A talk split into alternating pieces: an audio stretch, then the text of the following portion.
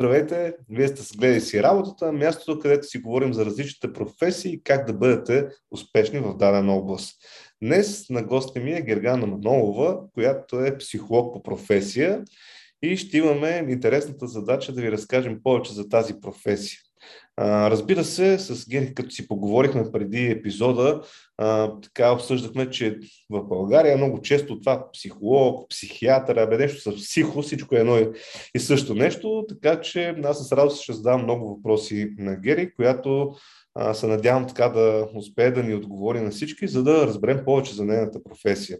Към днешна дата тя е част от Световната здравна организация, като ще ни разкаже каква е нейната работа, с какво се занимава, с какви случаи се среща. Въобще смятам, че ще бъде доста интересен епизод. Гери, искам да ти благодаря за това, че прие да участваш в "Гледай си работата". Надявам се така въпросите, които ти задавам, да не те притесняват чак толкова много. И разбира се, както си обещахме, ще разкажем повече за твоята професия, за това с какво се занимаваш, за да бъдем от полза за всички хора, които искат да се занимават с тази професия.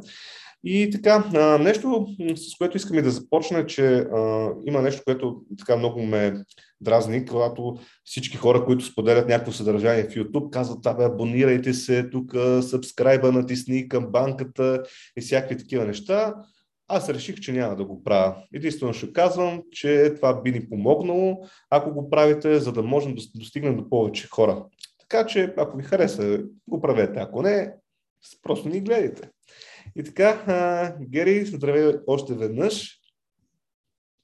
Здравей и благодаря ти за поканата много. За мен ще бъде удоволствие да разкажа повече за моята професия, защото мисля, че в България, въпреки че имаме доста много психолози, хората не знаят, извън професията не знаят точно в какво се състои тя и често имат разни представи, които не са точно базирани в реалността. Така че ще се радвам да отговоря на въпросите ти и да разкажа с подробности а, къде а, и как стъпка по стъпка се случва изграждането на един психолог. Аз трябва да ти а, поясня, че вече съм на третата си кариера общо взето а, и а, някои от нещата, които мога да разкажа, не са приложими за всички в България, може би, но пък нека хората да ги видят като едно интересно представяне на а, път, а, и, който може с много завои и много заврънкулки да те доведе до а, отново мястото, откъдето си тръгнал. Да, да, да, абсолютно много ще е полезно това нещо, защото може пък, нали, каза, нали, в различни периоди, на различни места, а, сега може пък дали на някой да му е интересно точно пък тази част, нали, в някаква не точно това, което правиш към момента, а това, което пък ти се е случило преди това. Така че вярвам, че наистина ще бъде много полезно. А, разбира се, за първи път а, епизод а, го правим през а, а, някаква платформа, но така иначе за в бъдеще ще има и други такива епизоди, защото аз лично искам така да достигна до много професии, като не всеки път а, хората, с които общувам, могат да дойдат на място или пък аз да отида. А, така че този път ще го направим онлайн. Надявам се нещата с картина, звук и всичко да е окей, но разбира се, рисковете, какво, какво беше на живото предаване, чувам при тебе комшиите правят ремонти, а, да кажем, че го записваме в събота, и хората в селата в България какво правят? Или правят ремонт в къщи, или правят колата пред блока. Така че а, а, надявам се да ни простат нашите слушатели, пък те после ще ни споделят, ако нещо ни добавя в звука, в качество и какво ли не. И съответно ние ще направим така, че да ставаме все по-успешни. Добре, еми, Гери, нека да започнем. Аз така много обичам да връщам а, моите гости в детството. Да ги върна назад във времето, когато те са започнали да се изграждат като личности, когато са започнали да им, така, да им прокрадва някаква идея, че в един момент те ще трябва да работят нещо. А, така, питам моите гости, примерно осми и девети клас, горе-долу, нали, в, или пък в тинейджерските години. А, също може да разкажеш повече за теб в, в този период, всъщност откъде си, какво си учила и как въобще така си се насочила към твоята професия? Тогава ли е било или на по-късен етап? Добър въпрос. А, аз съм от Бургас. Днес тук е доста студено, затова може би комшиите са решили да се ограничат а, само с а, вътрешни занимания и да оставят колите на произвола. А, и учих а, нещо съвсем незабележимо, така съвсем обикновено, мисля, в английската гимназия в Бургас. А, живота си винаги съм го а, предприемала някакси стъпка по стъпка, така че никога не съм имала някаква идея за това какво точно ще имам като професия, а, до един момент, за който ще спомена. А, по-скоро идеята ми е било, че а, гимназията ще ми даде една добра подготовка за по-нататъчния университет, който даже, тъй като такива бяха времената а, в а, началото на, на а, хилядолетието, всички си мислихме за университет някъде в чужбина. И английската гимназия, както можете да се досечите, представлява идеалната среда за такова нещо.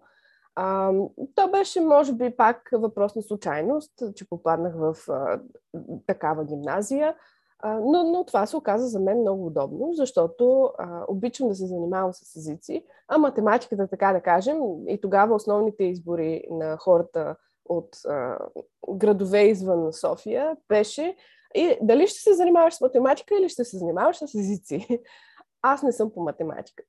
Това а, познавам много малко психолози, които обичат да се занимават с математика а, и, и гледат усърдно да я отбягват, което е м- по-скоро за съжаление, защото психологията има и математиката имат доста голямо приложение заедно. А, но за мен беше добре дошло, че получавам възможността да науча английски качествено. А, една голяма реклама на българските езикови гимназии, не на моята гимназия в частност, а, но, но те наистина си вършат много добре работата да те научат на език, какъвто и да е, да ти го налеят в главата с фонията и да те подготвят да си е, евентуално дори да отидеш в чужбина. А, за мен това не беше някакси. Дадох, а, известна, а, дадох си известно време да обмисля такъв вариант, но, но някакси не ме влечеше особено. А, може би дори тогава съм знаела, че по-нататък, а, рано или късно, все ще се стигне до чужбината, а, защото в тази история я има и чужбината. Но в началото, може би бях в десети клас, мисля, когато а, моята професионална ориентация започна с един вандалски акт. Не мой. а, бях поканила класа си на рождения си ден и а, част от а, подаръка а, беше а, от а, момчетата от моя клас, които бяха а, решили в момент на скука същия ден да изкъртят една табелка в училищата. В училището ни деца, не правете това вкъщи, нито в училище. А, и на, тя беше а, табелката на немската езикова гимназия, която съществуваше в същата сграда като нас. И беше табелката на психолога. Подариха ми я с думите, че аз съм техния психолог, защото а, винаги са, им давам много добри съвети и ги слушам добре. И аз си казах, абе, тук има нещо. В, в, тази, а, в, в това съвсем невинно изказване има нещо, което може би мога да превърна, ако не точно в кариера, то поне нещо, към което да се стремя. Нещо, което ми е интересно. А, има една такава заблуда, може би, за психолозите, че това трябва да са, че за да станеш психолог, ти трябва да, да се интересуваш много от хората. Или, а, де да знам, да си, да, да, да си много общителен, може би, да си а, много активен, да си популярен или пък а, поне да си настроен към това, всеки човек, да, да се хвърляш към него, към някаква непозната загадка. Аз мисля, че това не е съвсем така, защото повечето психолози, които познавам, са интроверти. Има и някои екстраверти. А, но като цяло, когато бях дете, по-лесно си общувах с книгите, отколкото с хората.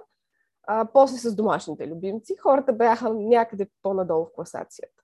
Не защото не ми харесваха, а защото просто намирах даже и често поведението им за объркващо, неразбираемо за мен. Аз имах а, моя си начин на живот. Себе си се разбирах добре, но околните може би не толкова добре.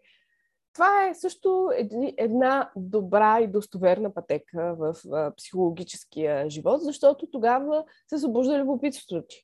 Искаш да разбереш защо хората са такива, каквито са, какви точно мисли и мотивации седят за тяхното поведение а, и какво, а, какво може да се направи, за да бъде живота им по-щастлив. Защото а, ако се загледаш дори а, като страничен наблюдател, виждаш, че хората много често сами се създават голяма част от а, проблемите в живота си а, и, и виждаш как сами си създават усложнения, с това, че не казват правилното нещо в правилния момент, или с това, че, че въобще не, не казват неща, които биха били по-добре изказани, отколкото сдържани. А, или пък с това, че казват едно нещо, а мислят нещо друго. Опитват се да прикрият а, страховете си зад а, една изкуствена смелост. Всички тези неща за мен бяха много объркващи и озадачаващи, когато бях дете. Uh, и, и може би това ме мотивира да направя uh, един завой към тая посока. За мен последните две години в гимназията минаха с ясното съзнание, че и все по-ясното разбиране, че да, психологията наистина е нещо, което е моето първо желание. Както знаят хората, които, на които предстои да кандидатстват в университета или на които още са им пресни спомените, първо желание е една много ключова фраза, защото когато стане ред за кандидатстване в университета, ти трябва да знаеш кой е университет, кое ти е първото желание. А, разбира се, с идеята, че е, имаш достатъчно добър успех, за да стигнеш до първото желание. А, за мен това беше в Софийския университет, защото мисля, че пак се дължи на елемент от, на един момент от детството ми, когато бяхме в София с родителите ми, минавайки покрай Софийския университет, аз видях внушителната сграда на ректората и им казах, тук ще уча някой ден. Те така бяха малко скептични, добре, да, да видим, а, но аз не навързах тези моменти чак до по-късно, когато наистина учих там един ден. А, и просто а, моята идея беше да разбера в България къде се преподава най-добре психология. Аз само да те върна за секунда, че ми стана много интересно да знаеш, че ще спирам от време на време, защото наистина да, толкова много интересни неща казва още от самото начало, които ме запалиха. Всъщност, а, ти, докато си в така детска възраст, дори тогава в училище, ти си задаваш тези въпроси. Всъщност, тогава такъв ли ти е споменът? Тоест, правила ли си анализ, защо хората се държат така? Защо твоите съученици правят ето тези неща? Тоест, разсъждавала ли си по-дълбоко върху тази тема? Или по-скоро сега, като върнеш назад времето, а, така имаш спомена, че това ти е хрумвало? По-скоро сега се сещам за, за тези свои размисли, а, но а, е факт, че дори тогава Uh, освен нещата, които са ме занимавали в училище, и част от тях все пак бях, е било по задължение, но има и някои неща, които наистина са ми били интересни. Uh, това, което ми е било интересно, е да размишлявам от събитията, върху събитията от деня, върху uh, случи, дребни случки, съвсем дребни неща, разговори, и да си мисля, той сега защо каза това, uh, тя защо реагира така, А, или какви са отношенията между този човек и този човек, които съм виждала да си взаимодействат, а, или какво значи а, това за еди си коя личност, а, ако той се държи по този начин. Какво значи за неговия характер а, и какво говори за вътрешните му конфликти, да кажем. Това е облечено в термините на по-късните термини на професията ми. Разбира се, тогава не съм мислила по този начин. Аз просто намирах тези неща за много интересни. А в този момент а, имало ли си някой, който да те насочи към психологията или по-скоро тази ситуация, която каза с учениците, тези въпроси, които си задава, т.е. сама ли се насочи към това нещо да учиш или е имало и подкрепата, да кажем, на родители, на роднини, на приятели, ако щеш? Ами, да ти кажа, не съм познавала други психолози, освен тези, които видях в училище. Имахме, разбира се, училищен психолог, а, на нея не беше открадната табелката. Uh, имахме и uh, преподавател по психология и двамата не се отличаваха с много... М- м- бяха учители. Просто те бяха... Хората принадлежаха на училището, а не на професията психология, ако мога така да го кажа. Uh, нещата, които учихме по психология също не бяха дори много свързани с учебника и не мога да кажа много и че сме учили, защото този, който ни преподаваше по психология, няма да споменавам имена, uh, беше по-склонен да ни разказва истории за живота си, отколкото да кара по учебника. По-късно имаше моменти, в които А, нещо си говоря с а, мой приятел, който учил в техническо училище в София и той каза, ама ние това го учим по психология в девети клас. А, еди си какво, а това са някакви специализирани неща по социална психология. И аз казвам, а ние защо не сме го учили? Ами не знам, то беше в учебник. а, и на този етап психологията, която се намираше около мен, не ми беше много от помощ. А, Все пак трябва да спомена един друг момент. Имаше тогава, сега не знам дали има, не съм се интересувала, центрове за кариерна ориентация или нещо такова, които мисля, че бяха към общините. А, това е много смътен спомен, всъщност не знам как са били организирани, а, но там всеки, всеки ученик от гимназията можеше да отиде и да поиска безплатна кариерна консултация. А, те, хората, които обслужваха тези центрове, бяха много мили, А, но, за съжаление, тяхната технология беше доста остаряла. Например, кариерната ориентация се състоеше в това да попълниш един въпросник на компютър, който използваше Ем Ес Дос-овска програма. И а, ти отговаряш с да, не, да, не и накрая компютърът ти изплюва един списък на подходящите за теб професии. Според въпросника. Моите първи, а, моето първо желание в списъка а, беше... Равин, свещеник или имам? Сещаш се, че тази професия не е много достъпна за мен в този ден, час, година, пол и, и липса на религиозна насоченост също така. А, но някъде в списъка присъстваше и индустриален психолог. Аз към този момент вече знаех, че искам да уча психология. Това беше просто едно допълнение, една бележка под линия. Но мисля, че такива а, тестове за кариерна ориентация могат да са много полезни, особено за една голяма група, и тя наистина е голяма, от ученици, кандидат-студенти, а, дори от студенти, които може би вече учат нещо, но всъщност нямат представа с какво искат да се занимават професионално. Да, и то всъщност моята борба е в различни посоки, нали, с гледи си работата, но едно от нещата е точно това. На едно място да съберем много информация за различните професии, за да може дори в този етап, дали с под формата на тест, дали родител ще каже на детето си, хей, хайде сега да се занимаваш, да кажем, с психология.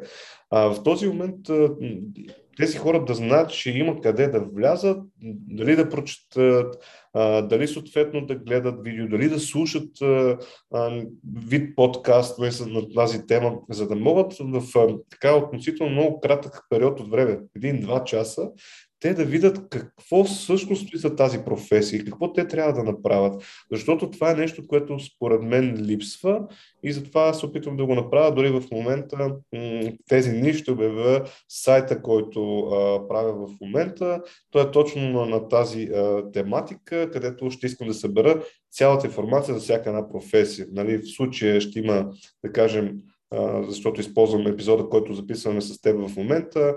За психолог ще могат да гледат това видео, ще могат да го слушат в различните платформи, но ще могат да и да прочетат под формата на една статия, къде се учи, какво се прави, какви са стъпките, какви са възможностите, така че независимо, нали, хората какво време имат и какво искат да отделят, да е достъпно и да има за тази професия. Така че това с тестовете също интересно, може би така ще се постара да намеря такива тестове, които да ги имплементирам по някакъв начин в сайта, също за да могат да помогнат на тази на тема. Много хубава идея ми даваш в момента, така че записвам си и това е нещо, което така ще следва. Да, добре, това тук... е страхотна идея и съм съгласна с теб, че тая информация ще е много полезна. Мисля си, че има много хора, които, поне по мое време беше така, и отново по мое време, беше преди шестнайсет години, но хората влизаха в университета с идеята какво искат да учат, а не с идеята какво искат да работят след това. А, а, и предвид, че подготовката за някои професии е много специфична, а пък за други може да е доста далеч от... Нали, имаш професии, за които, не, за които не се учи в университета. И университета винаги изостава, как да кажа, от а, съвреме, съвремието в това, кои специалности предлага. Това е навсякъде. Не, не, не става въпрос само за българските университети, но по принцип е така. А, добре е човек, според мен, да има идея какво иска да работи, а не какво иска да учи. Разбира се, не пречи да е обратното. Абсолютно, но тук твой пример на случай е доста добър, защото ти от много ранна детска възраст знаеш какво искаш да се занимаваш. Истината е, че аз след това и в други епизоди се го споделя.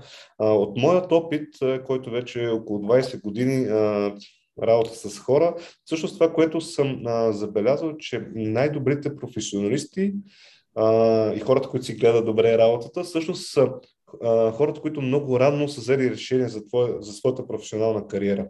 Тоест много рано са разбрали какво искат да правят. Нали, то има логическо обяснение. Нали, колкото повече го правиш дадено нещо, нали, логично е нали, и да си по-добър в него, но а, всъщност това съм забелязал, защото а, имам а, приятели, познати и колеги, които са знали в четвърти, в пети клас какво искат да правят. Някои от моите гости споделиха точно това, колко в какъв а, ранен период, където аз сигурно дори не съм се замислил, че ще трябва да работя. Те вече са имали някаква идея с какво искат да се занимават. А, но пък тук е важно ли уточнението за всяка една професия, дали трябва да се учи, защото има професии, в които не е нужно да минеш таков, такъв вид образование. А също с психологията, а, той, може би, моят въпрос е с отговор, но всъщност ти трябва да учиш за психология, т.е. не може някой на трийсет трийсет и пет да реши, че иска да стане психолог и да стане психолог, да отвори кабинет и да каже, аз съм психолог, нали така? Да кажем, че не е препоръчително. А, най-мал, най-малкото за клиентите му, а, но а, дочи си прав, психологията е специалност, в която трябва много да се учи. И си прав също така и до, доколкото хората, които знаят по-отрано какво искат да работят, това им дава възможност, това им дава ранен старт и възможност да попият като гъба всички подробности и да разберат много неща за бъдещата си професия, които хората, които решават на един по-късен етап какво искат да правят, нямат цялото това време. Или ако искате да го, да го разгледаме от инвестиционна гледна точка. Колкото повече, колкото по-рано знаеш, че искаш да работиш нещо определено, ти де-факто започваш да се подготвяш за тази професия от момента, в който, в който вече си взел това решение. Психически дори почваш да се подготвяш. И с идеята, че вниманието ти започва несъзнателно да се насочва към нещата, които са свързани с тази професия. И а, винаги, когато чуеш за нещо свързано с професия, така ти се а, наострят ушите и почваш да а, попиваш за информация, за квалификации, за литература, за обучения, а, за това кой от познатите ти работи нещо такова или пък има познат, който работи нещо такова, за това къде по света се работи, кои фирми наемат такива хора и така нататък. Това по принцип, а иначе за, в а, моя конкретен случай в психологията, а, моето измерение беше, че когато бях на седемнайсет, четях а, книги по анализа на Юнг и Фройд. А, а, и това е... Аз, разбира се, тогава ги четях, може би с една шестнайсета от разбирането, което имам сега, защото Uh, обучението ти дава необходимия контекст, за да разбираш такива неща. Uh, но uh, все пак беше факт, че това, което четях, ми беше интересно и всъщност, uh, как да кажа, съвпадаше може би с uh, моите наблюдения uh, на околните и с разбирането ми за поведението им.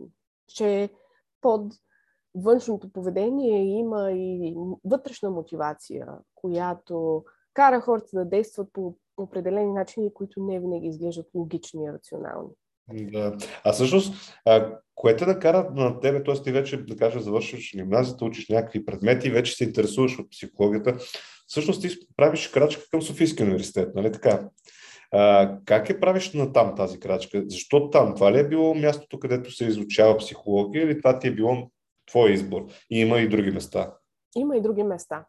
Искам много добре да, да го чуят всички хора, които гледат това видео, да разберат, че има и други места и има и много, много пътища. И искам това да го разберат, защото смятам, че за добре мотивирания човек, за истински мотивирания човек, м- почти няма значение къде ще се озове. Стига да е място, което няма систематично да разрушава мотивацията му и да го демотивира. Оттам нататък, общо взето, всяко място е достатъчно добро, защото психологът също така е една професия, която а, или да кажем, обучението по психология зависи много от твоята самоподготовка. А, а сега възможностите за самоподготовка са дори още повече, отколкото бяха преди шестнайсет години. А, и, и това е важно също така да се знае, защото не всеки има тази възможност да отиде на място, което е добро, в смисъл, че предлага, може би, най-доброто в страната. А, не всеки, дори да ти кажа, обучението в България е доста евтино в сравнение с други страни като цяло, а, но дори, дори това не е по силите на всеки, не е по възможностите на всеки. Не става въпрос само за академичен успех, става въпрос и за финансови възможности а, и, и въобще по много причини. Затова искам, искам да се знае, че в професията има все пак известен снобизъм между колегите относно това, ти къде си завършил? А, Великотърновския. А, ти къде си завършил? А, Пловдивския, нали? Това е, хм, окей, ние сме завършили Софийския, ние сме, ние сме по-елитни. Не обръщайте внимание на такива неща. А, не е вярно и, и няма място за сравнение между един добре мотивиран човек, който се е занимавал през цялото време с това да работи върху себе си, върху собствените си знания, който е завършил Бургаския свободен, а, и демотивираният човек, който даже не става въпрос за ходене на лекции, дали е ходил на лекции или не, но въобще е влязъл да учи психология, защото е било модно, няма е друга идея, изглеждало му е лесно. Да. Тоест няма значение къде е важно. Тоест човека да се насочи към даден университет. А всъщност, може би е хубаво тук да уточним, има ли значение на каква възраст решаваш да се занимаваш с психология?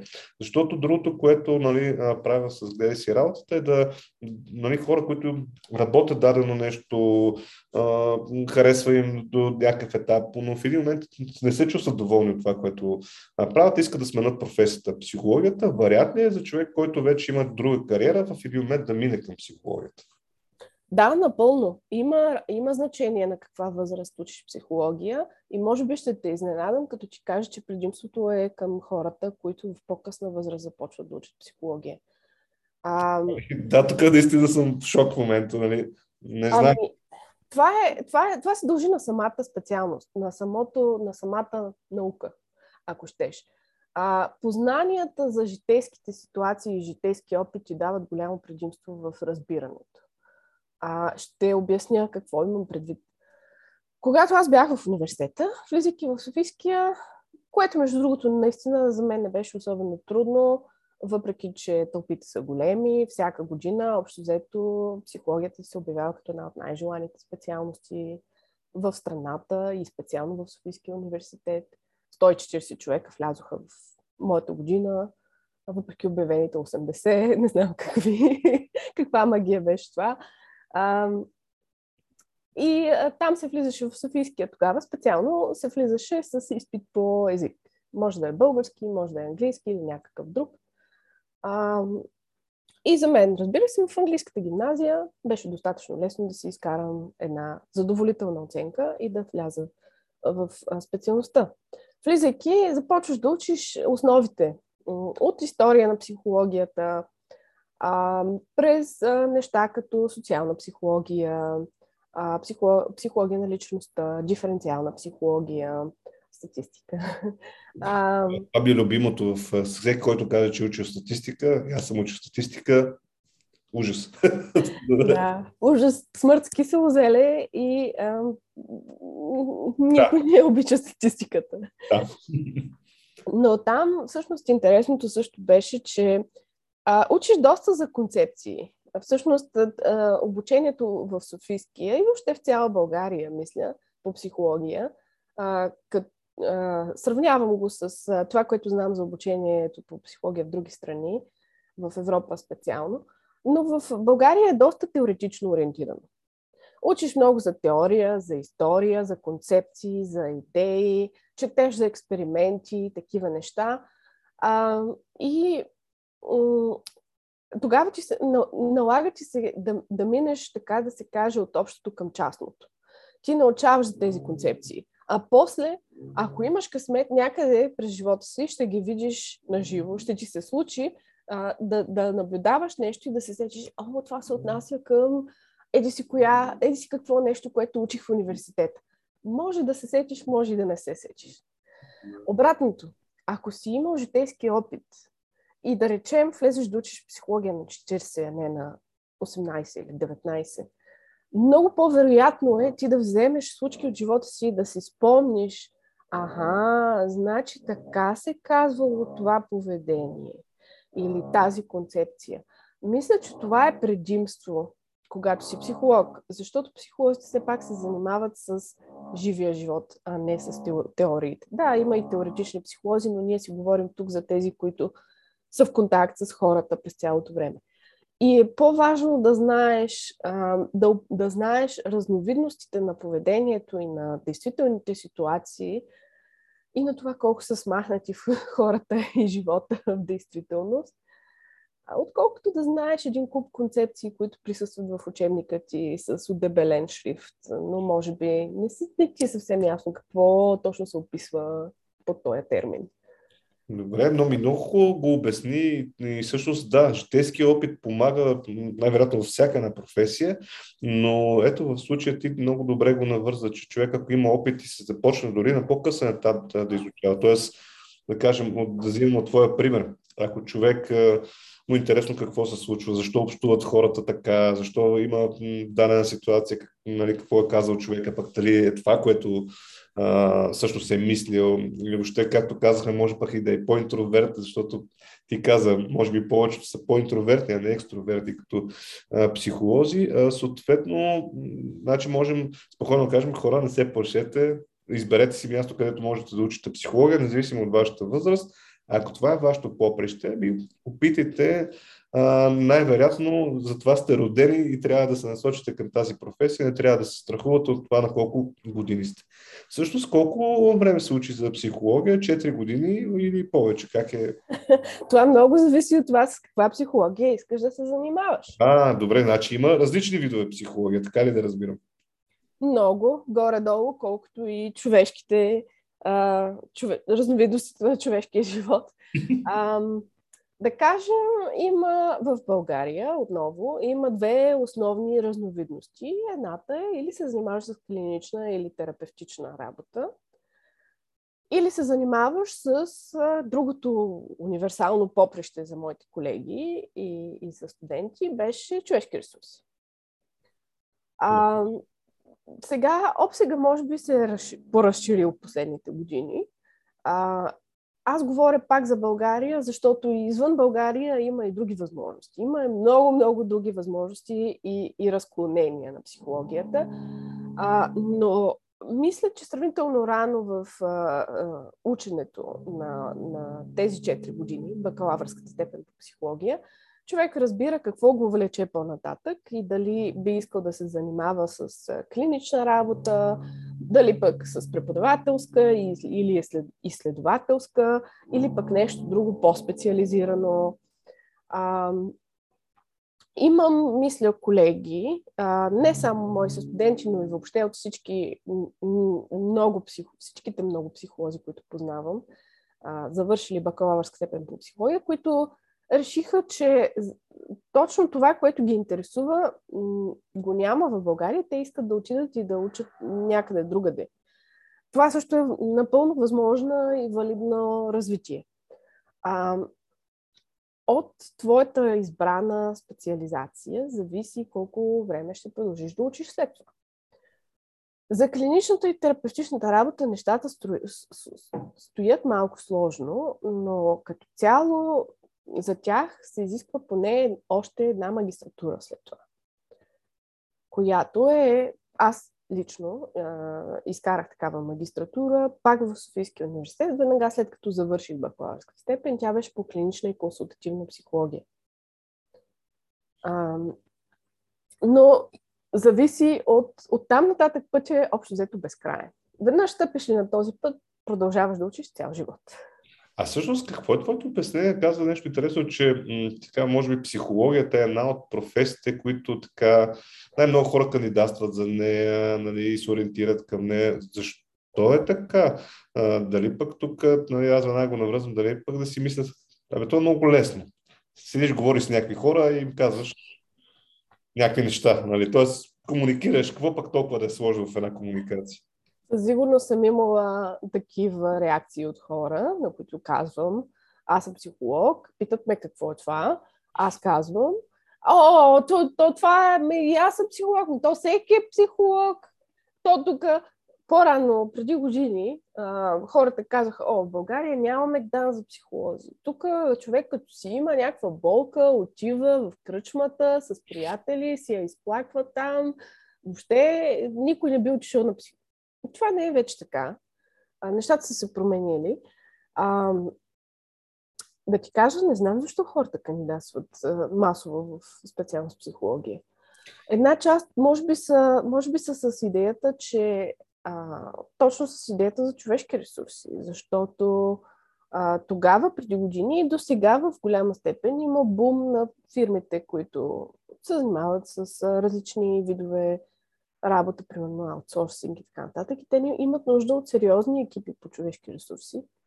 А, и може би хората с това искат да се занимават. Да, да, аз тук имам със сигурност мнение, защото съм в сферата на човешките ресурси в цялата ми кариера общо взето. И всъщност големите заблуди при мен, а той е ейч ар, значи е психолог, което абсолютно не е така, нали? Още повече, че в този сектор много хора въобще нямат никакъв досег с психология и никога не са се интересували. И там най-вероятно ще го засегна това като, като тема с колеги, когато си говорим за професията на човешките ресурси. Но всъщност, може би една от най-големите заблуди е точно това, че всеки е психолог, че след като аз съм добър приятел на някой и той ми споделя нещо и аз му давам страхотен съвет, аз съм психолог, аз не вярвам, че това нещо е така и затова много често съм давал съвети на по-млади колеги, които се занимават с човешки ресурси, да внимават с това колко са, как да кажа, с какво самочувствие подхождат към дадени проблеми. Чисто като психолози, защото могат да повлият изключително негативно на даден събеседник и наистина трябва много-много да се внимава. Аз имам много интересни казуси, които са свързани с психология. Примерно, в, така, към мен лично, аз с психология м- по-скоро винаги е било на аматьорско ниво. Какво значи това аматьорско ниво? Аз не съм учил психология, учил съм в човешки ресурси, там счетоводство, контрол и всякакви други неща, но психологията е била по-скоро като моята тема за а, личностно развитие. Тоест, аз съм чел неща, свързани с психология, защото ми е било интересно. И това съм го правил, може би, малко преди да започна да се занимавам с човешките ресурси. Тоест, още в ученическите си години и след като завърших, тогава започна да се прокрадва това към мене, какво ми е хубаво да правя, нали? А, и съответно тогава по-скоро е било, и аз за това показвам и много така, искам да насоча аматьорски. Чел съм изключително много литература на тази тема и затова казвам аматьорски, защото съм го правил сам. Не съм стажувал в клиника, не съм а, работил с тежки случаи, не съм, нали, т.е. нямам тази практика и затова винаги при мен е било, аз не съм психолог.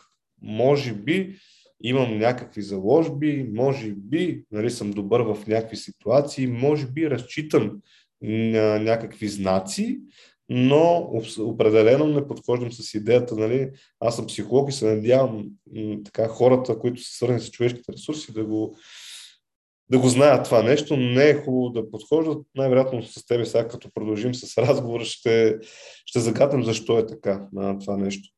Добре, всъщност да кажем, Едните хора могат да се насочат, да кажем, към човешки ресурси, в там някакво направление. Другите могат да се специализират в друга, друга област и каза, нали, да минат и магистратура, но да кажем четири-шест години, нали, горе-долу това е някакъв период, да кажем, за обучение. Най-вероятно обучението продължава цял живот. А, така, всъщност, ти докато учиш в Софийския, а, практикуваш ли някъде психология или по-скоро си на момента четем литература, ходим на изпити и пишем някакви упражнения? Второто. А, ученето, поне в бакалавърската специалност, а, много рядко и според мен така трябва да бъде, а, ти дава възможност да вършиш практическа работа в сферата на психологията.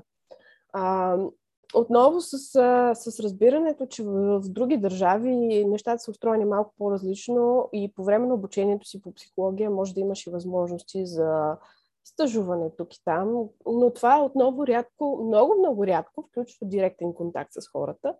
А по-скоро, може би, да кажем, ще си административен асистент в някоя клиника или пък ще помагаш на някой професор с научно изследване, като подготвиш документите.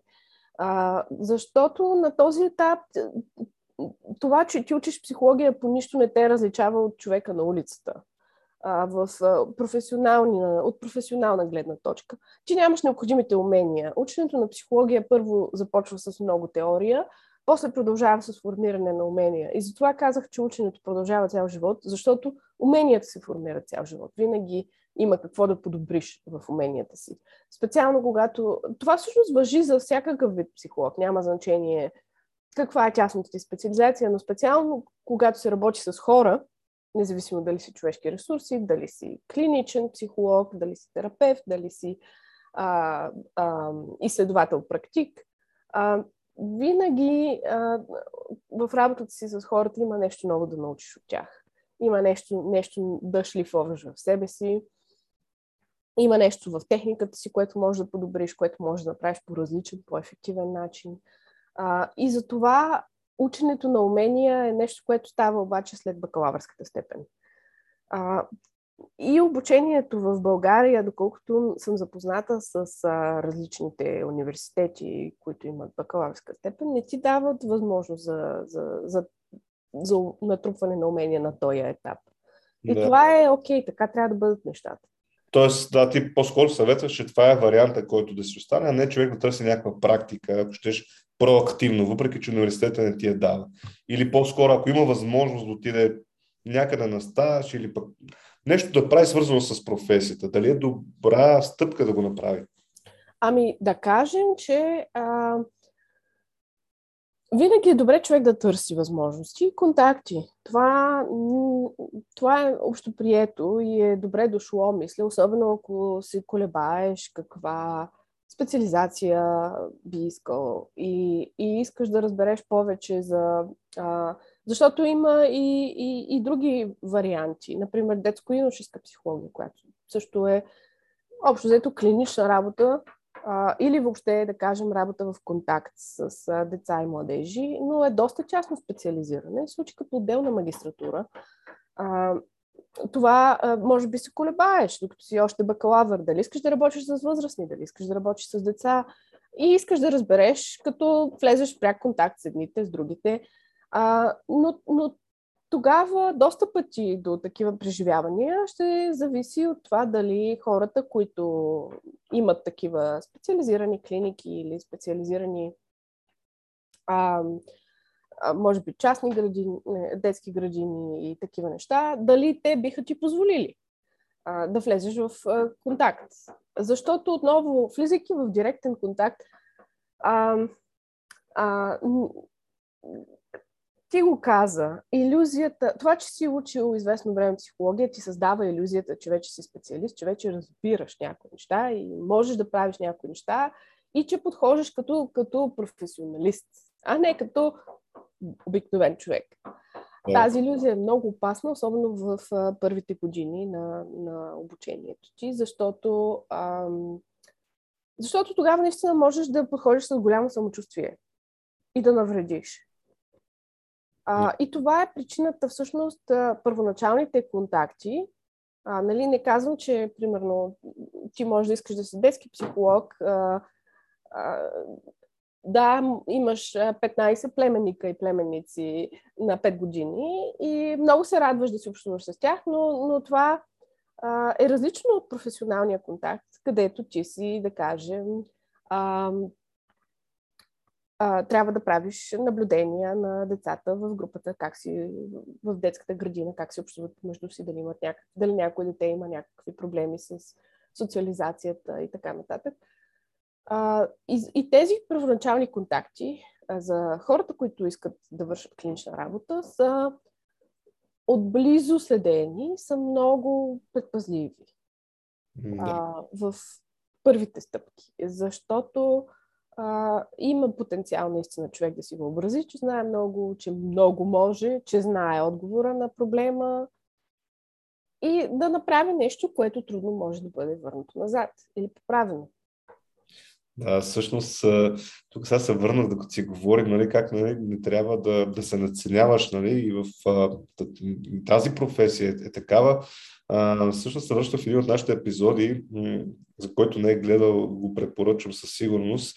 А, на гости ми беше а, доктор Десия Миронова, с която си говорихме, тя е ендокринолог и с нея си говорихме точно това. Тя много сподели тогава и каза, всъщност, Uh, не трябва, нали, трябва много да внимаваме ние като лекари да не си повярваме, защото това може да струва човешки живот.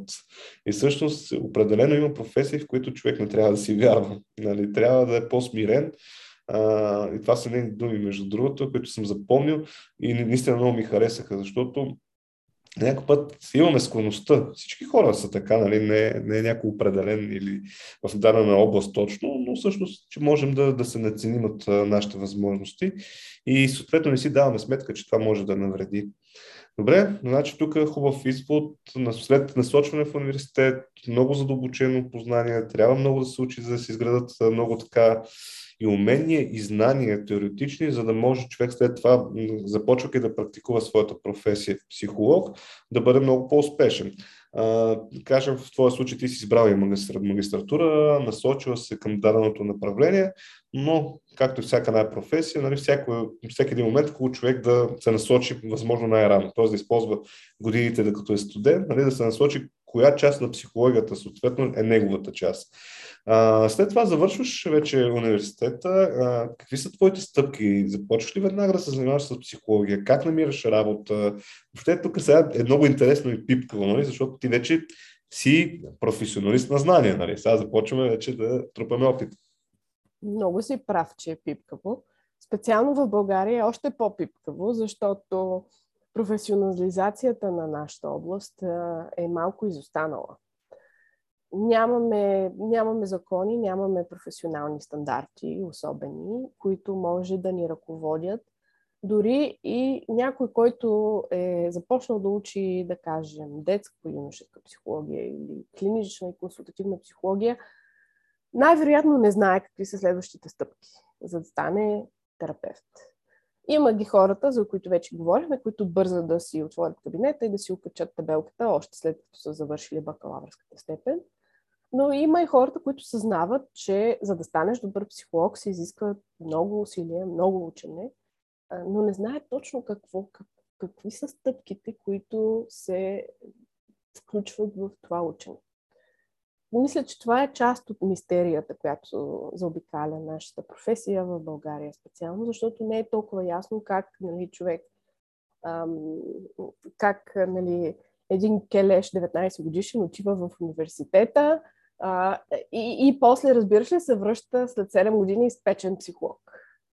Какво всъщност се случва? Каква е тая магическа трансформация? Ам, всеки общо взето трябва да открие за себе си. Това е много мистериозен отговор също, но а, за мен стъпките бяха това, че когато вече още бях а, ве, а, в магистратурата по клинична и консултативна психология, а, тя специално в Софийския университет има една допълнителна година, след края на а, година и половина магистратура, в която можеш да набереш клиничен опит. Това е специ, специфично за магистратурата в Софийския университет. За други магистратури не знам. И в този клиничен опит а, има различни места, които, примерно, мисля, че а, военна болница в София, а, ВМА, по-скоро, Военна медицинска академия. А, по мое време също клиниката на четвърти километър, други места, които практику, където се практикува клиничната и консултативна психология, можеш да, а, можеш да, да бъдеш нещо като стажант. Ти пак нямаш особени, особено много преки контакти, но можеш да наблюдаваш как се върши работата така отблизо. И да разбереш какви умения са необходими. А, общо взето, а, в този момент разбираш, че всъщност хората, които се занимават с психология, са трупали тия умения много дълго време. И, и че нещата се изграждат наистина малко по малко, а не да кажеш, че минаваш по един определен път и знаеш от началото, че психологията ще ти отнеме точно седем години, след което ти вече можеш да кажеш, че си психолог завършен. И тогава разбираш, че пътя всъщност е доста дълъг. Това имах предвид, като казах, че професионализацията на нашата област е малко забатачена в България, защото а, този път не е ясно разписан. Всеки трябва за себе си да определи какво, по какъв начин иска да се обучи. Да кажем, че имаш тази година и половина а, магистратура, без допълнителната година специализация, а, която пак е сравнително теоретически ориентирана, но, но вече се говори конкретно. Клинична работа, умения, така се прави интервюиране, така се прави диагностика, това са проективните методики. А, тогава вече започваш да, а, да, да мислиш за себе си. Аз откъде ще ги науча тия неща? Откъде ще науча, примерно, по-подробно умения за интервюиране или пък а, а, умения за терапевтична работа или пък терапевтични техники. И започваш да се ровиш и да разбираш, че в България има няколко терапевтични школи, които се занимават с това. Аз лично исках да стана терапевт и това ми беше ясна идея в главата, но клиничен психолог човек може да стане и без да е специализирал в терапевтична школа. Искам да направя оговорката обаче, че тези терапевтични школи понякога често даже учат на умения, които са важни в клиничната работа и които няма къде да, да научиш от други места. Школите обаче са частни. Те са... Ам, Те са, те са професионални организации, те не са част от обучителната система и не са част от университета. Тук е, може би, мястото за често срещания въпрос каква е разликата между психиатър, психолог и психотерапевт. Психиатъра е медицинско лице. Това е човек, който е завършил медицина и е специализирал после психиатрия. Както, както твоята гостенка е специализирала ендокринология, така и някой друг би могъл да специализира психиатрия. И става психиатър. Готово. Психолога е човек, който се занимава с някои от многото клонове на психологията. Той не е задължително да е завършил нищо друго, освен на бакалавърска степен по психология, но пък това не го и квалифицира да стане терапевт.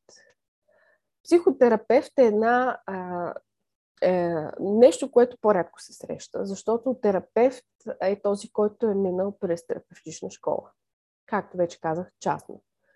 А, тоест, това означава, че си платил доста повече за обучението си, отколкото за магистратурата държавна поръчка, примерно. А, и че това обучение го е научило на по-специализирани умения за работа с хора с проблеми. А, научило го е как да започне процеса на терапията, какво е въобще процеса на терапията, как да идентифицира проблемите, от които хората страдат, как да работи с тях ам, по конструктивен начин, защото понякога хората с проблеми имат и трудности в това да направят добро сътрудничество с терапевта си. А, какви опасности може да се очакват по време на работата или какви кризи, да кажем, може да очакваш от човек с определени проблеми. А, какви техники могат да се използват в работата, а, за да му помогнат да се адаптират по-добре към реалността и да преодолее проблемите си и как да приключат успешно работата. И въобще, Това, е, това са доста специализирани умения, които се научават, пак казвам, след магистратурата. Тоест след магистратура трябва да се скара такъв вид е, школа, можем да, да го наречем, като това, те са частни, съответно ти трябва да заплатиш за това обучение, е, съответно това нещо ти дава възможност да станеш терапевт, е, като най-вероятно те ти дават нещо под формата на диплома, че можеш да го правиш, така ли? Тоест, ако минеш през такъв вид обучение след магистратура, това ти дава възможност след това да станеш терапевт. Да, така е. Това обучение а, има нива също така. Повечето школи имат нива и, и защото е необходимо да... Едно, един от важните елементи на терапевтичната работа е, че ти също така минаваш през лична терапия а, и че а, също така имаш и супервизия, в която а, имаш специални сесии, в които говориш с опитен терапевт относно случаите, с които се занимаваш в момента, трудностите, които имаш в тях, процеса на терапията и получаваш съвети, насоки, разбор на работата си а, и, и, да, и, и ценни също така, ценен контрол върху методите си и върху това как да продължиш работата а, и дали не... не вредиш по някакъв начин. А, това са ценни елементи, които няма как да получиш по друг начин, освен чрез а, терапевтичната школа. И пак казвам, човек може да е психолог а, и без тези неща, а, но а, това да си психолог, а, все пак ти може да си консултативен психолог, например, като си завършил магистратура по клинична и консултативна психология, но това ти дава само определена дълбочина на работата, за да задълбаеш наистина и да можеш да провеждаш а, истински добра работа, ти трябва да имаш тази терапевтична подготовка. Консултативният психолог може да съветва хората в а, по-малък, с по, по, как да кажа... По-тесен кръг. От да, хора, по-тесен кръг, с по-нормални проблеми, а, с по-леки проблеми, с а, неща, които са по-скоро по-близо до ежедневието им. Терапевта вече може да работи с хора дълбинно, а, хора с проблеми, заболявания. Добре, нека да отговорим тогава на въпрос. Аз всъщност какво ми хрумва. Аз имам някаква зависимост. Нали?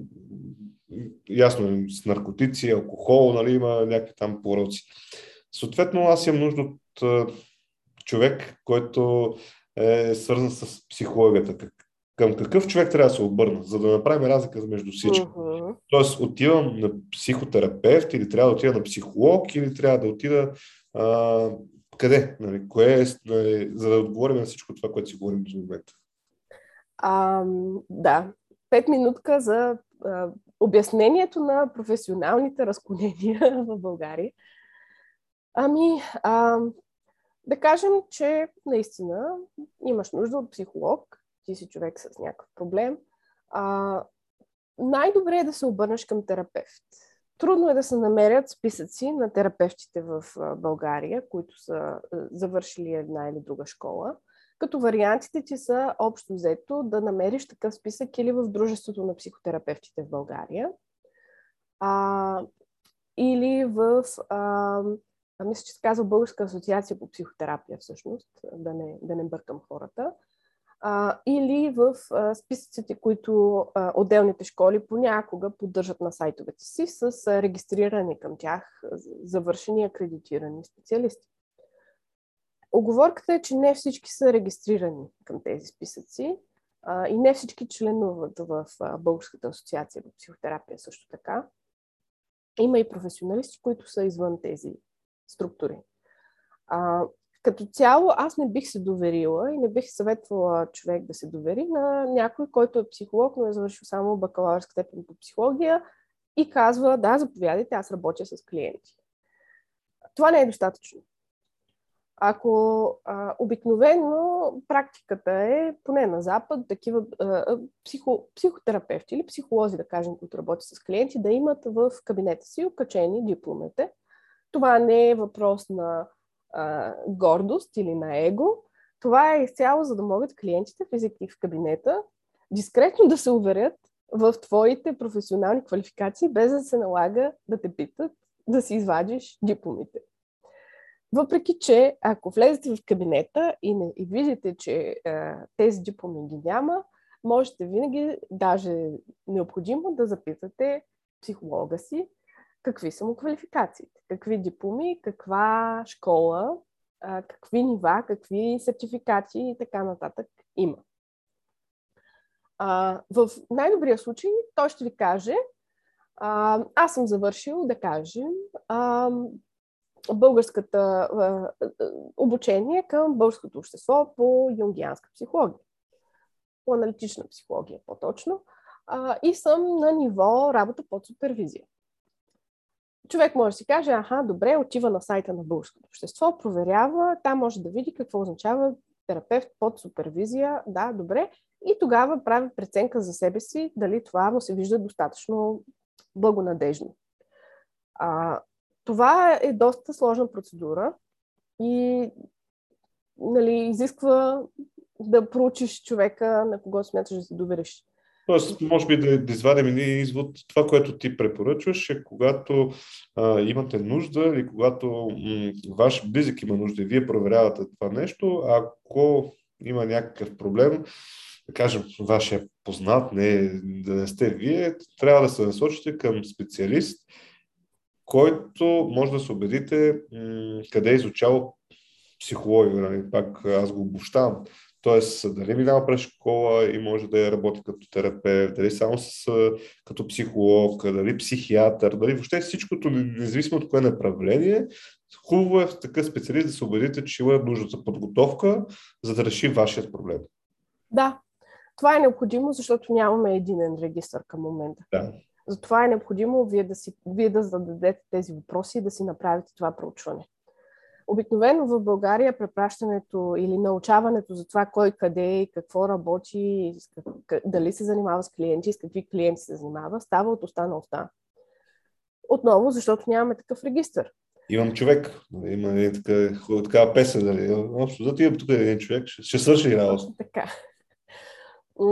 Но, но винаги не трябва да се стеснявате да, да зададете този въпрос на психолога, с когото искате да работите или когото искате да препоръчате на някой друг. А, пак, казвам, има възможност да се уверите независимо и отделно в техните квалификации, чрез списъците на школите или в списък, списъка на БАБ. А, и, и също така винаги е добре да попитате човека какъв му е опита и с какви клиенти предимно е работил. Ако е добър психолог, ще си отговори честно, ще си разкаже, А, и ще, ви, ще оставим вие да прецените. Да. Тук okay. идва втория момент, okay. че а, а, добрия, всъщност, колкото и да е добър психолог, колкото и да е опитен, понякога, когато си търсиш терапевт, а, просто няма сцепление. Просто не се разбират. И това също е нормално и е окей. Okay. Човек може да е много опитен и пак да не може да ви помогне, защото а, така да кажем... Няма химия между вас. Няма химия, да. Вие сте различни хора или пък нещо така не се, не се харесвате, не си допадате, не се мъчете. Няма нужда. И отново, ако е добър психолог, ще ви разбере. Ще му кажете, можете да му кажете честно, ами виждам, усещам, че нещо не се разбираме. И тогава човек ще ви каже, няма да ви убеждава, ще ви каже, да, окей, разбирам, няма проблем. Искате ли да ви препоръчам някой друг колега, ако имате нужда? А, или пък той самия, психолога, ще усети, че няма капацитета да реши вашия проблем, няма уменията, няма опита. Или пък не, знае, че не може да работи с хора с вашия проблем.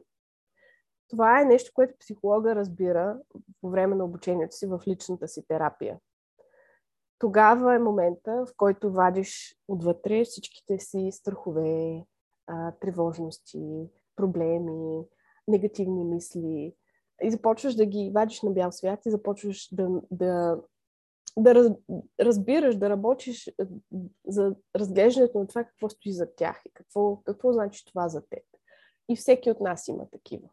Всеки от нас има слаби места, А, има хора, с които не се сдружава добре, а, не се разбира добре, проблеми понякога. Това идва от факта, че да кажем, ако ти си човек с зависимост и, и дойдеш при мен като терапевт, аз си кажа, аз не работя с зависимости, защото, да кажем, баща ми беше алкохолик и за мен това е травматично. А, а, и не мога да работя с такива хора, но мога да те насоча към колега. Тоест, едно важно умение а, или по-скоро качество, което трябва да има един човек, който иска да се занимава с психология, това е да бъде честен. Това, което към казва, себе си и към другите. Да, да, да може да си признае, мога да реша проблем, не, не мога да реша проблем и наистина да го прави по този начин. По този начин да си гледа работа. Uh-huh. А, а не да, как да кажа, на съжаление, ясно е, че има такива области, където дадени професионалисти или хора, които занимават дадена професия, взимат различни казуси, независимо от своята експертиза. Само, само, разбира се, крайният резултат е да монетизират това, което, което правят. А всъщност, много добре го казвам, трябва да сме честни към себе си и към нашите пациенти, в случая, нали, на а, това, което се е случило. Добре, ти всъщност как така, парите ти кариерни стъпки, къде почва да се развият? Какво почваш да правиш в тази а, линия, нали, на психологията? А... Първо да кажа, че баща ми не е алкохолик, не искам да, да го запоставям по този начин. А, в случай, че гледаш това, тата, нямам предвид теб. А, но а, а, да а, довърша мисълта си за това, че всъщност едно от основните умения, които научаваш по време на своето терапевтично обучение, е да си знаеш границите, да знаеш докъде се простират уменията ти, но да знаеш и личните ти граници, докъде се простират и с какво можеш да работиш, с какво не можеш да работиш. А, когато го работиш с клиентите си, какво можеш да им кажеш за себе си, какво не. Отговора е почти нищо. А, а, така че това, са, това е едно от важните умения. И едно от първите умения и едно от нещата, за които хората някакси не се замислят. Нали? А, аз ще ти да науча за психолог и за терапевт. И ето какво ще науча, как да работя с хората, как да им излекувам проблемите. Ми не, по време на обучението си за терапевт, ти всъщност научаваш много повече за себе си, отколкото за другите хора. Но може би е важно условие, дали да познаваш себе си, за да можеш да... Именно, това е сократическата а, а, дилема. И човек, опознай себе си. На първо място, опознай себе си. А, първите стъпки, които можеш да направиш тая насока, пак изглеждат различно. Например, ако си детско-юношески терапевт, може би започваш с това, че участваш в срещите като наблюдател, в консултативните срещи, сесиите. Или, както казахме, ти си наблюдател на, на групите с деца. Ако си психолог за възрастни, терапевт на, на, на възрастни, може би започваш с...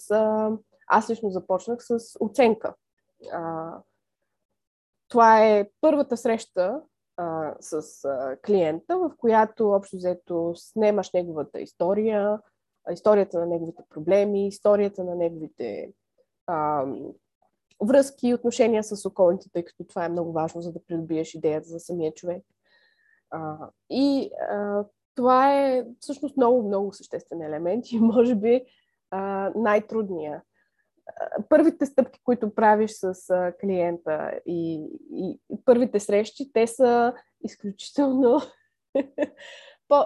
Смея се, защото си спомням за а, една от първите ни срещи, а, която с един колега, с когото бяхме на, на, на такъв стаж а, от университета, а, бяхме в една... А, В, една, в едно сдружение, където мои колеги, които по-късно ми станаха ментори, ни бяха предложили, окей, тук имаме един, един пациент, който има, нали, сравнително тежки заболявания, но човека е стабилен и той с удоволствие ще отговори на вашите въпроси, така че може да направите интервю, диагностично интервю, така се казва, среща, в която, нали, да го разпитате за него самия, за това какви са му преживяванията, проблемите и така нататък.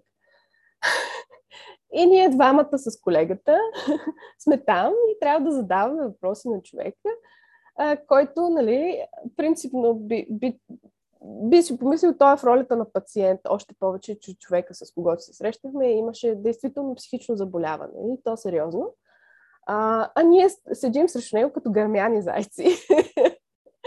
Ние сме нервни, защото това е среща с жив човек и ние сме там в, в качеството си на професионалисти и сме ама толкова притеснени. И това е нещо, през което всеки трябва да мине.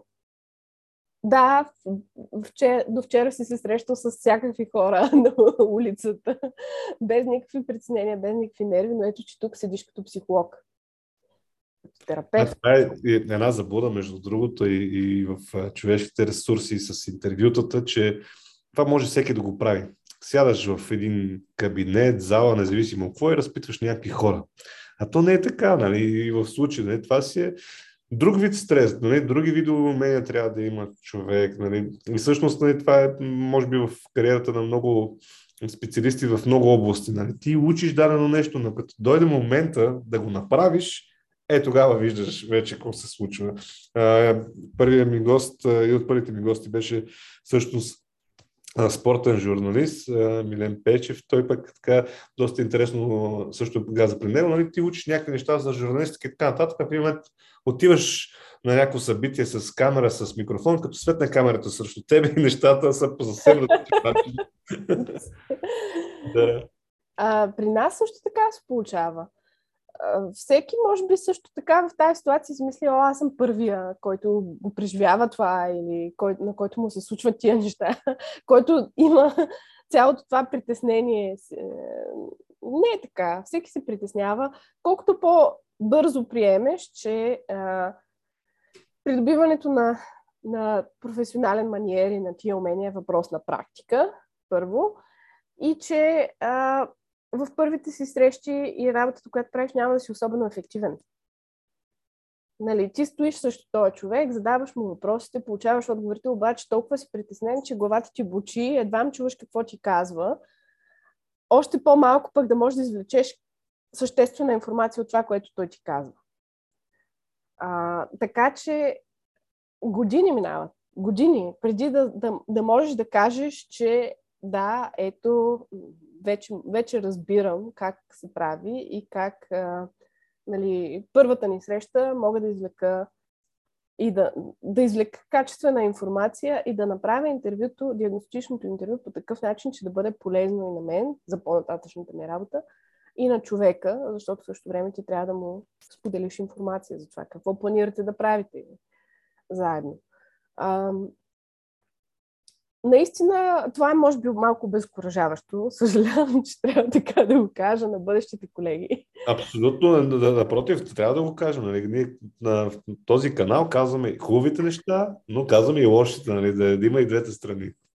За сметка на това мога да кажа, че е страхотно преживяване. А, винаги има нерви преди да се срещнеш с някой нов клиент. Винаги. Поне аз не съм стигнала до момента, в който да нямам такива притеснения. А, но в същото време започна ли работа с него, започна ли разговора, нервите ми изчезват и а, притесненията ми изчезват и, и аз потъвам в потока, в процеса. Започвам да се интересувам от човек срещу мене и искам да и се напрягам да чуя и да, да, да, да ловя и най-малкия нюанс на това, което казва. И как го казва, защото все пак обучението като терапевт е и в това да разчиташ поведението на хората, а не само това, което ти казват.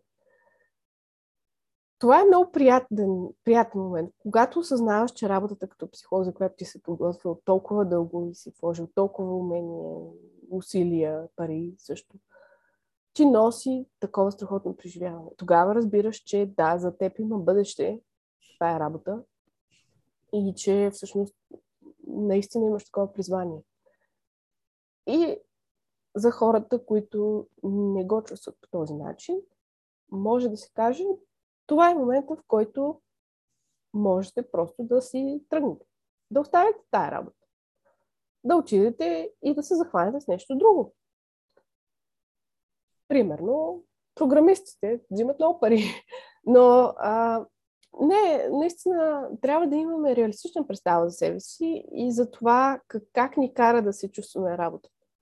Защото специално обучението по терапия в България е трудоемко, времеемко, а, скъпо. А, докато се обучаваш, не можеш да си, не можеш да работиш кой знае какво, а, не можеш и да си изкарваш кой знае какви пари, защото се надяваш някакъв да не станеш психолог. А, и изисква много жертви. Пътя не е лек. Така че е необходимо да знаеш кога нещата отиват към окей, добре, загубите са си загуби, спирам до тук и трябва да, да погледнем реално нещата и знам, че това не е за мене. Това е окей, това е напълно приемливо.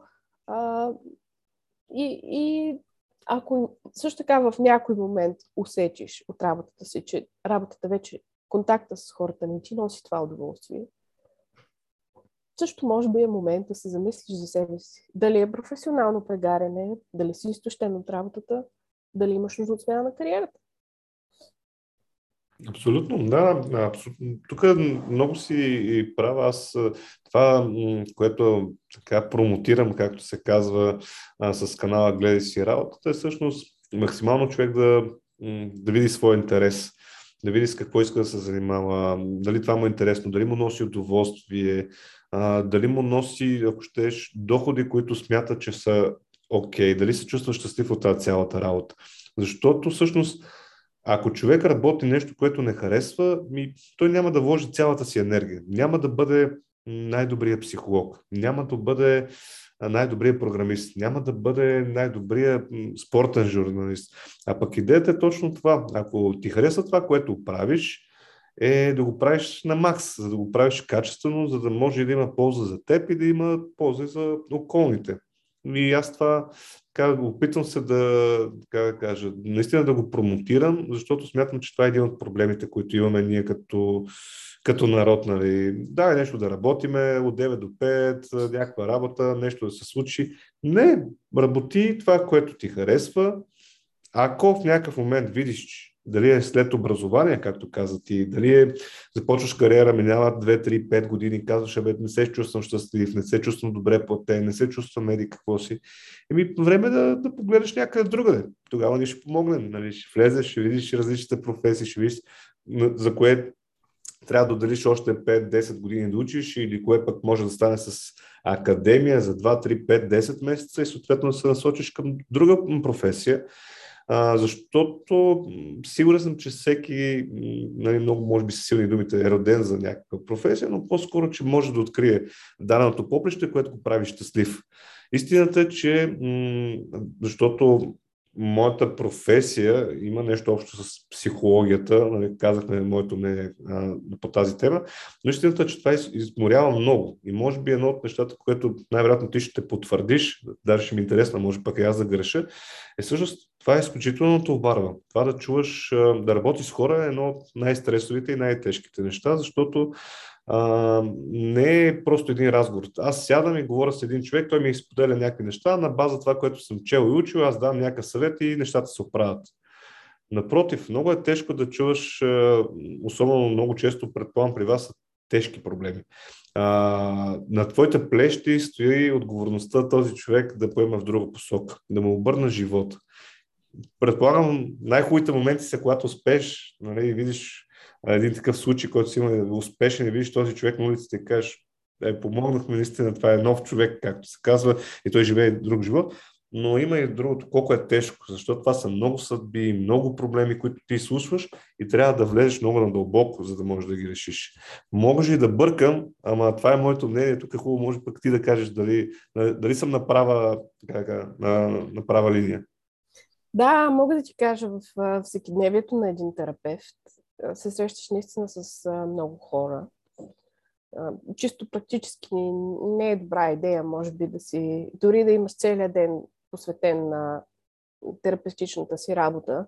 Аз съм имала периоди, в които съм работила нещо друго през деня и само вечер съм имала терапия с хората. А, да нямаш повече от пет-шест срещи на ден, защото си изцеждаш. А, необходимо е за всяка една от срещите да си максимално концентриран и да си тук и сега съсредоточен, което е идеалното състояние на хората, но също така не е нещо, което можеш да поддържаш дълго време. Хората имат нужда от а, мозъка, чисто биологично има нужда периодично да изключва. И затова също така сесиите с психолога са по един час или петдесет минути, защото и психолога има нужда от почивка след това. Той просто няма да е ефективен след, след този период. А, може би, нали, ти като клиент, може да се чувстваш, че може, може да продължиш и още, и още, и още, но, но вече няма да получаваш максималното от човека срещу себе си и е важно да го знаеш. А, за мен никога не е било особен проблем да, да слушам истории, които дори понякога са били много тежки. А, но, но зависи, зависи наистина. Всеки психолог има различна, различен капацитет да носи тези истории. Мога да кажа, че едно от по-трудните неща в работата на психолога е да се изправиш и срещу истории, които по някакъв начин а, се свързват с нещо в теб, с някаква твоя, някакво твое лично преживяване, някаква твоя травма, може би. Въпреки че ти тези неща си ги извадил наяве в личната си терапия, в идеалния случай, не може да се каже все пак, че задължително си решил проблемите си. Ти не решаваш и личните си проблеми. Може би тук можем да се върнем назад и да кажем защо хората, за хората е толкова привлекателна специалността психология, да влизат на пълчища в университета да изучават. И това е един разговор с колега, който имах преди много време за нещо, което бях прочела и ми беше направило впечатление. Твърдението, че осемдесет процента от хората започват да учат психология заради някакъв личен проблем, личен конфликт, лично страдание. Той ме погледна очудено. Човек е много повече опит от мен и каза осемдесет процента? Не, сто процента си. Действително, с времето и аз убедих в това. Хората отиват да учат психология не само заради личното си призвание, но и заради личното си страдание. Включваме себе си в това число. Това е една съществена част от нещата, които ме привлякоха към специалността, а всеки от нас има лично страдание. Колкото и да е щастлив, привилегирован, колкото и добре да му е уреден живота, това нищо не значи. Има и, и неща, понякога много малки и тривиални, изглеждаш за, за околните, но имаш Има неща, които те докосват просто по болезнен начин. А, та така, след като си извадил тези неща в терапия и вече знаеш къде са ти слабите места, а може и да не си успял да извадиш всичките, а, но, но в а, работата ти с другите хора често има такива елементи, които а, по същия начин докосват тази болезнена струна в теб. И тогава ти, а, нали, не във всеки един такъв случай, когато се случи нещо такова, можеш да реагираш, за да защитиш себе си, като се отдръпнеш а, и да кажеш, ми аз не мога да работя с теб повече. А понякога се налага да разрешиш конфликта за себе си, но, но това означава, че след като а, клиента си отиде, ти продължаваш да седиш там в офиса си, в кабинета си и да мислиш на това, което сте си казали. Това се случва дори да не е, да не е била а, за тебе лично болезнена историята, но може да е било нещо, което действително нещо много болезнено, което клиентът е споделил за себе си. Нещо наистина болезнено, което тежки истории, които включват насилие, включват а,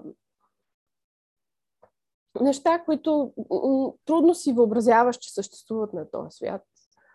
А, и които дори да не те засягат лично, но ти като си психолог емпатираш а, на хората и ги преживяваш лично.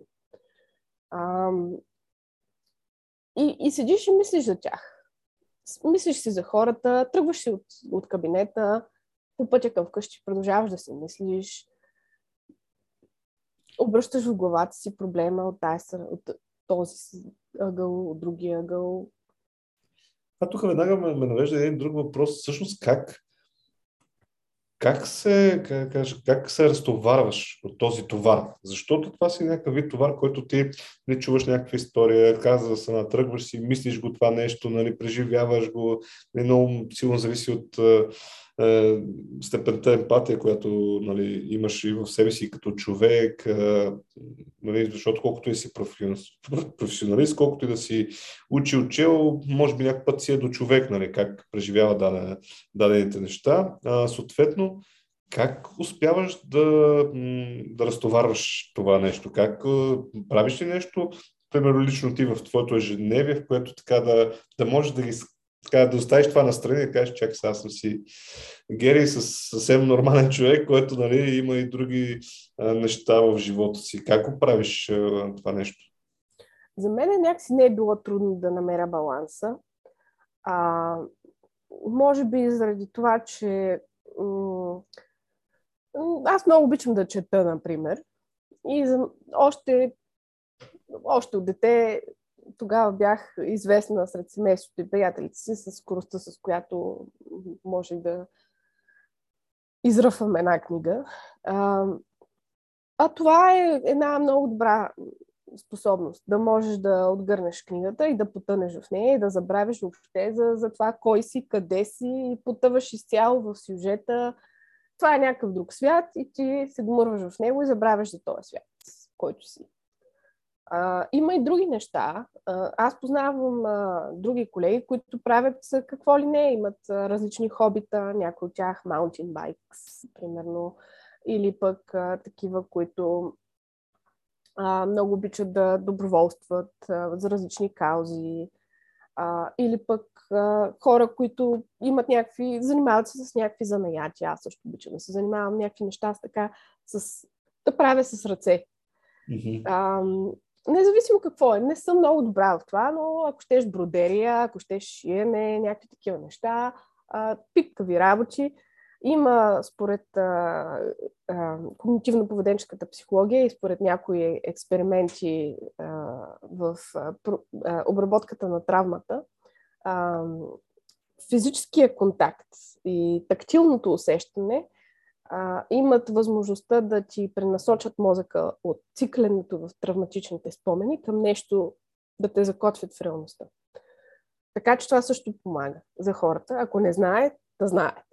Добре. А, чудесно. А, можеш ли да разкажеш, примерно, а, как минава, може би в момента един а, твой работен ден или някакъв по-стандартен работен ден, защото аз съм се убедил, че в професиите няма стандартен работен ден. А, такова не те чувам, изгубихме звука. Аха, така ли. А, сега чуваш ли ме? Не, въобще. А, много интересно, защото при мен А, сега вече те чувам. Да, може би нещо интернет за мъничко а, а, се е случило, макар че не ми индикира. А, казвам, може ли да, да кажеш един стандартен работен ден твой, а, как преминава? Нали? Идеята е, примерно, да си представя аз, който нямам досег до, до психологията, казахме сега различните направления, по-скоро минаваме по-скоро в частното, т.е. към тебе това, а, което ти се случва. А, Просто си представя какво работи психолога. Това е идеята на този въпрос. Ами, в а, идеалния случай има няколко срещи на ден, но а, хората не оценяват, може би, колко много време може да ти изяде осмислянето, воденето на бележки, евентуално, четенето на допълнителна литература, за да се осведомиш а, за случаи, за техники, за теория. Подготовка за обсъждане на различни случаи под супервизия, където трябва бележките ти да са много прилежно написани. А, всичко това ти изяжда значително време, когато си терапевт и общо взето ти отнема един, пълни ти един работен ден без проблеми. А, моя работен ден сега изглежда малко различно, защото а, след, като, след историята, която ти разказах, след терапевтичното ми обучение, когато работих с клиенти, минах към друго направление на психичното здраве. И после а, специализирах а, и в а, Англия а, през две хиляди и шестнадесета в глобално психично здраве, което се занимава с по, как да кажа, от организационната страна на психичното здраве. С, психи... с системите за психично здраве по света, с ам, различните ам, а, на, културни виждания и разбирания за психично здраве, с това хората по, по, в различните страни, от какви заболявания страдат и в каква степен, с изследователската част дори. А, и в момента, в момента не се занимавам активно с клиенти, а се занимавам с нещо съвсем различно. Ти го споменава в началото. Аз съм консултант към Световната здравна организация и работата ми сега е доста административна. А, сега се занимавам общо взето с а, тези неща, които са градивните а, елементи на една добра система за психично здраве, т.е. съставяне на препоръки, на а, съвети, на наръчници, които след това, нали, в една държава, която има работеща система за психично здраве, което, за съжаление, не е случая в България, а, тази система може да вземе тия наръчници и препоръки и да ги интегрира сред своите служители, така че психолозите да могат да си работят по единен стандарт а, и да знаят, че ползват проверени наръчници, проверени методи, с които може действително да се помогне на хората. А ти имаш така по-глобална картинка. Всъщност има ли м- голяма разлика между това м- какви са най-честите проблеми, примерно, да кажем, в България и съответно каква е разликата с а, други държави? Нали? Тоест, имаш ли някаква такава идея или може ли въобще да се каже а, нещо подобно? Мисля, че може. А, нямам точните данни, защото в България всъщност имаме доста малко от така наречените епидемиологични проучвания, които ти казват кои са най-честите заболявания, а, психични заболявания в, в страната. Но мога да ти кажа какви са проблемите на хората, а, къде от моя опит, къде от този на колегите терапевти, които, а, има, които имат своите клиенти. И те са по-скоро междуличностови. Една голяма част от хората имат проблеми с депресия, лична, липса на мотивация и една голяма част от хората имат проблеми с междуличностови отношения. А, не, само, не става въпрос само за връзките им, за интимните им връзки, нали, бракове и така нататък. Става въпрос също и за отношения с а, колеги, приятели, семейство, съседи дори, ако щеш. А, И повечето от хората, които идват при терапевта, така се усещат в дисхармония с а, заобикалящата ги среда. Или пък търсят да научат нещо повече за себе си, защото а, не ги удовлетворява а, живота, който водят. Но за психичните проблеми депресията е наистина доста често срещана в България и мисля, че това се дължи отчасти а, и на социоекономическата обстановка. Това е все пак една среда, в която хората дълго време са се опитвали да оцелеят и дори за тези, които в момента не се, вече са в привилегированата позиция да не се, да не драпат за оцеляване непрекъснато, а, които все пак не са чак толкова много, но, но дори за тях е останала тая нагласа в главата, че, нали, ние се опитваме да оцелеем и това ни е на първо място, първият приоритет. Когато си в, такава, в такова състояние и в такова положение в живота, това, разбира се, оказва влияние върху психичното ти здраве. Няма как да си в идеално психично здраве, когато просто се опитваш с всички сили да оцелееш физически. Да, абсолютно. Аз тук е една съща тема, която съм подготвил, може би, за някои от следващите епизоди. Да си говоря с специалист, който да си говорим така за професионалното прегаряне, за бърнаут, така наречен, защото това е една модерна, за съжаление, тема. Казвам за съжаление, защото определено съществува и е проблем, който съответно всички избягват. Тоест, може би, не знам, в другите държави нямам наблюдение, но ние сме малко, ти го, ти го казах в началото, имам някакъв проблем, отивам в кръчмата, там психолози много, сядаме от сутринта в девет часа на домат и ракия и си решаваме абсолютно всички проблеми, после малко се побиваме и се превираме щастливи вкъщи, но всъщност това е нещо, което ни заобикаля И все повече, може би, и ситуацията в момента с разни вируси, които вървуват, също е предпоставка това да се случи, но може би това е също една така голяма тема, която ще мога да засегна и по-натам. Не знам дали е само в България това нещо или се наблюдава и така е по-все по-масово. Знаеш ли, има, има го това в културата и то е, че когато не си свикнал да говориш за чувствата си, за, за вътрешните си проблеми, за начина, по който се чувстваш, Тогава, а, тогава проблемите ти избиват в поведението. Това е по-често срещано при мъжете и то пак е обусловено от културата, защото при тях е приемливо да имат, те, да имат такова поведение, което е... В България е приемливо мъжете да са ядосани, раздразнителни и агресивни. Това е истината. А, не всички мъже са такива, далеч не всички, далеч не през цялото време, но е приемливо. Това е обществено приемливо и ние го приемаме за нормално. Когато виждаме един такъв човек, не, не мислим, абе, той човек сигурно има някакъв проблем. Мислим по-скоро, той е скъпаняк, не знам си какво, не знам си що. Не мислим, че човека може би са го уволнили преди половин час. А, или пък, че, а, да кажем, а, жена му се, му се е навикала за нещо, и тя, съответно, със своите собствени проблеми, които няма как да изрази, освен по този начин. И ето така стават междуличностните проблеми, за които говорех. Защото а, ние имаме проблем вътре в себе си, конфликт вътре, между а, средата и това, което на нас не се иска. Желанията ни се сблъскват в стената на реалността. Не могат да я пробият. Това по принцип няма как да стане.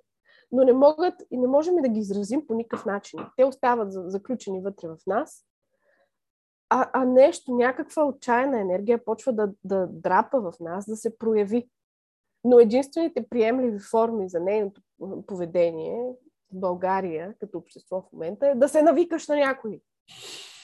А, и това е много, естествено, е много нездравословна динамика, която също така е трудно се оправя на, на обществено ниво. Това е маниер вече след... Нали, изкарваш си първите двайсет и пет години от живота по този начин и това вече става автоматичен начин за справяне с ситуациите. И първата ти реакция, когато някой се отнесе към тебе грубо, е да му се развикаш. Да, като, например, сега в момента на комшията ти, където през цялото време прави ремонт. Отиваш да, да караш едно хубаво и... Точно така. Аз съм, аз съм отрасна в тази среда и имам този рефлекс.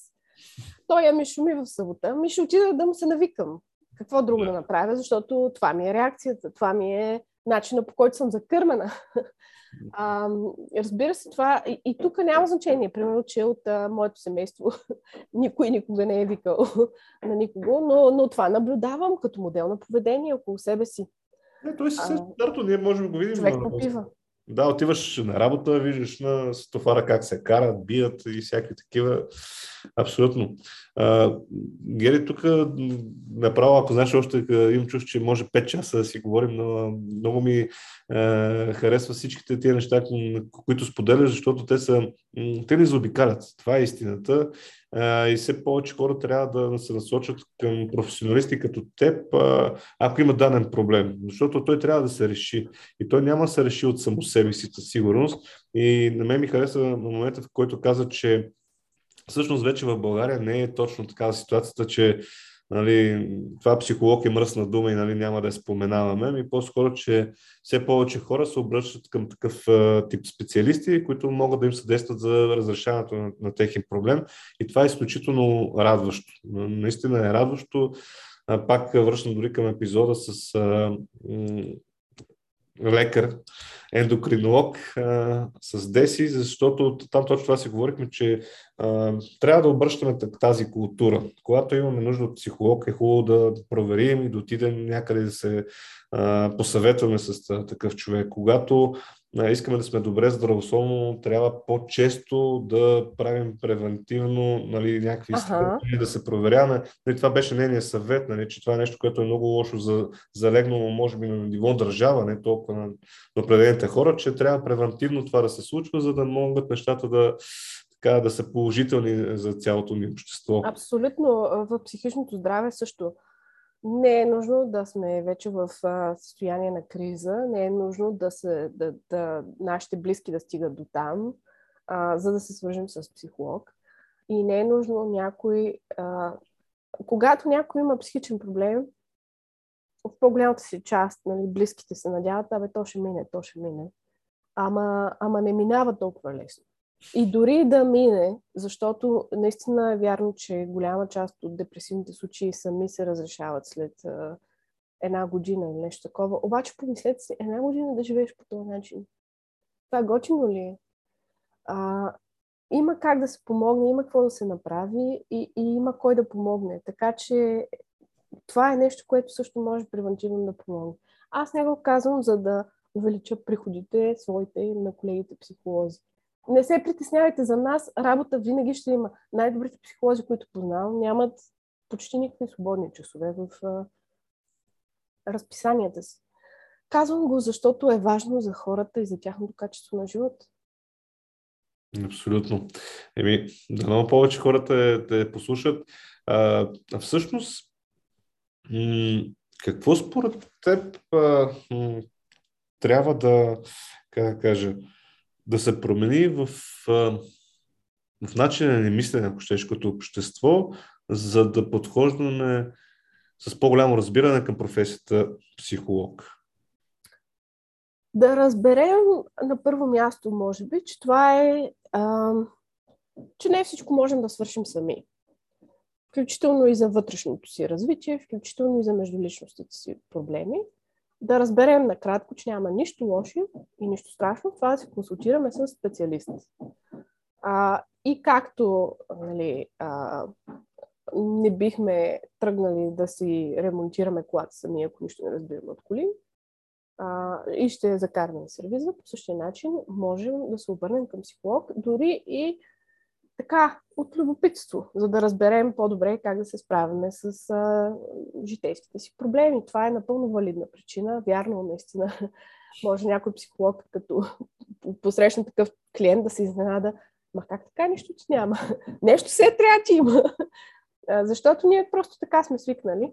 Но можем да, можем да получим ценни, ценни насоки, ценни... А, указания за размисъл от психолога. Можем въобще да получим ценна информация. Работата на психолога въобще, и може би това трябваше да спомена по-рано, не е това, което хората си мислят, да дава съвети. Психолога няма да ти даде съвет как да си оправиш взаимоотношенията с майка си, например. Той ще ти каже, ще ти зададе въпроси, които да те накарат да се замислиш. Защо са тия проблеми? А защо ти така се държиш? А защо тя така се държи?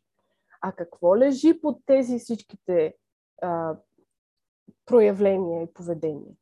А всъщност, какво, какви са общите неща помежду ви? Какво ви разделя, какво ви събира? И всъщност отговорите идват от самия теб. Психологът е човек, който ще те накара да се замислиш. И това е нещо хубаво. А, е, има една книга, която мисля, че вече издадена е на български.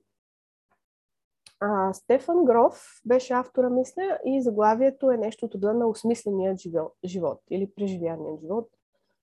А, и, и всъщност това е а, а, отговор на една максима, забравих а, автора, която е доста стара всъщност, а, и тя е, че неизследвания живот, неосмисления живот не си струва да се живее. Е, Вие лично какво бихте предпочели за себе си? Да минете през този живот като през сън и в крайна сметка да осъзнаете, че всичко, което помните е два-три момента, или да осмислите живота си, да разберете какво води поведението ви, да разберете малко повече за това какво води поведението на околните и да преживявате живота по-цялостно и по-пълноценно. Да. И чудесни думи, може би дори като на, за финал а, на нашия епизод. А, наистина още веднъж ти благодаря за цялото това знание, което, което даде, аз смятам, че за тази професия можем да си говорим още много и да даваме различни примери, но ще се радвам пък за бъдеще да имаме възможност да се запознаем и на, на живо, не само така през такава среда.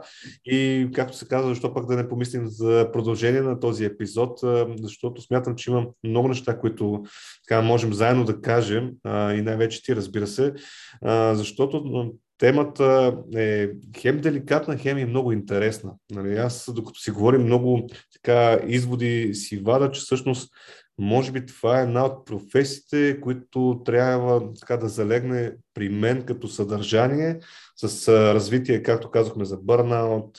Има, разбира се, и други теми, които можем да помислим, дори конфликтни на работното място, нали, защо се получават, как се пораждат, начин на управление, как мениджърите управляват дадените екипи, какви са взаимоотношенията при тях, ако щеш на, да кажем, C-level в дадените компании, какво могат да направят за психичното здраве на, на своите служители. Тоест, има много теми, които, така като си говорим, аз си ги подредих набързо, че всъщност могат да бъдат доста по-общи за много по-голяма част като аудитория и да бъдат много интересни.